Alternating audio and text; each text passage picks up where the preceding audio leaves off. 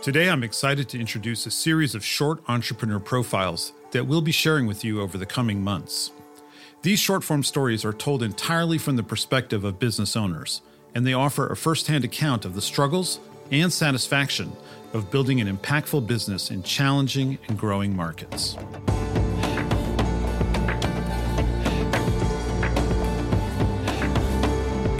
Our first story is that of Ghanaian entrepreneur Linda Ampah, an incredible woman who has been creating both jobs for the underserved and remarkable fashion designs for over two decades. And during that time, she has encountered the usual hurdles of operating a business in a developing economy, in addition to the unique challenges of being a female business owner in West Africa. So, without further ado, I invite you to meet Linda. My mother was an entrepreneur. We had a little factory in the house. All my fingers have been stitched before because every time after school, if you're looking for me instead of doing my homework, I'll be in the factory and my little fingers will always get caught and they are rushing me to the hospital. The sound of sewing machines, I don't know what it is, but that's my high. I just love it. My name is Linda Ampah. My company is KAD Manufacturing, and we also have a fashion brand called Cadling Fashions. We started Cadling Fashions about some 22 years or so ago. Originally, when I started, I was happy with custom made and then ready to wear, you know, small volumes, you know, until people started asking questions. Oh, can you do 100 of this? I said, Really? 100? Are you out of your mind? And then over the years, we branched off into mass production. We currently produce um, school uniforms. We also produce for brands in the US like Anthropologie, Brooklyn Industries, or Cedro. It was actually through that production that Michelle Obama wore one of the garments that we made. It was very exciting.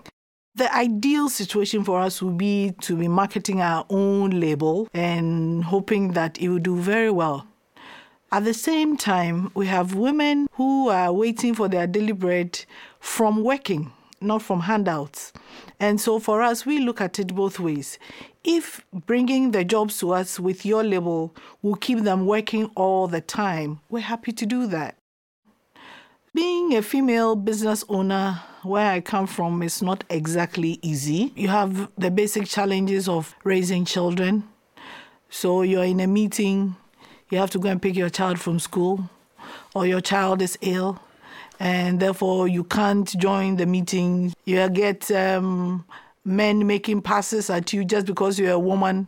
You're looking for business from maybe an organization, and they feel like, well, maybe a dinner here or maybe a weekend there would make it easier. If you, for instance, you married somebody who already has his name on his property, your husband's name is on the property, are you now going to tell him that he should give you the property to go and give to the bank?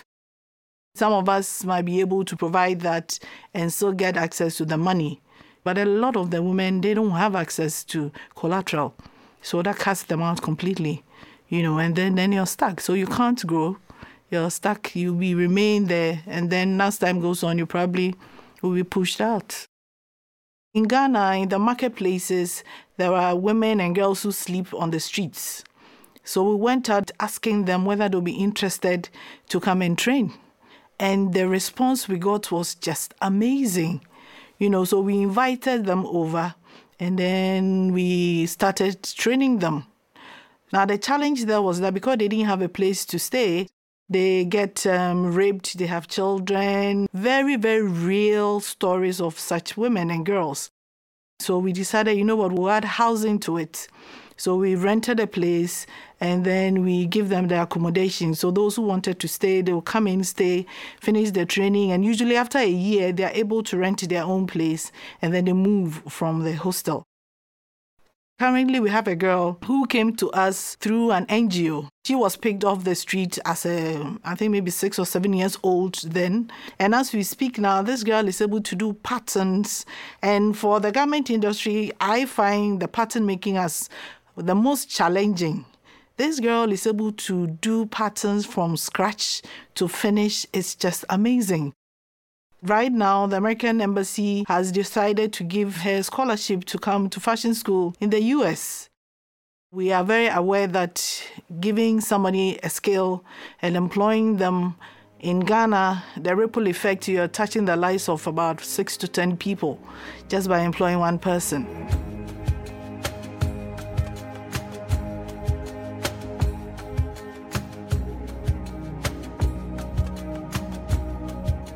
We have um, a young person, he had been coughing quite a lot. We found out that he's HIV positive. He has two children who are also HIV positive. Now, what do you do? You can't let them go. You can't leave them alone. They will die. So then you have to help them with antiretroviral drugs. You have to help them with their children. You have to keep counseling going. And it's a long journey. And it's draining, financially very draining. But for us, it's worth it. It's really worth it. As a business leader, I was at a stage in my business where I was tired, I was burnt out, and probably ready to throw in the towel. Where I come from, trust can be an issue. So, everything you're doing, you feel like there's somebody who's not thinking in the same direction as you, or they really don't look out for your interest.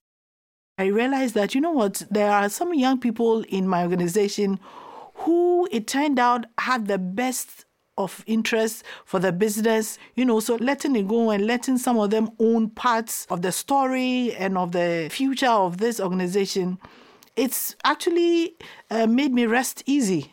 It's just amazing. I never knew that could happen. So, as a leader, I have learned that, you know what, others can do the job and probably even do it better. 10 years from now, I hope to have retired. I will sit back and just uh, keep encourage them. If they need any strategic direction, I will be there to support. But 10 years from now, I expect them to carry the torch and continue going.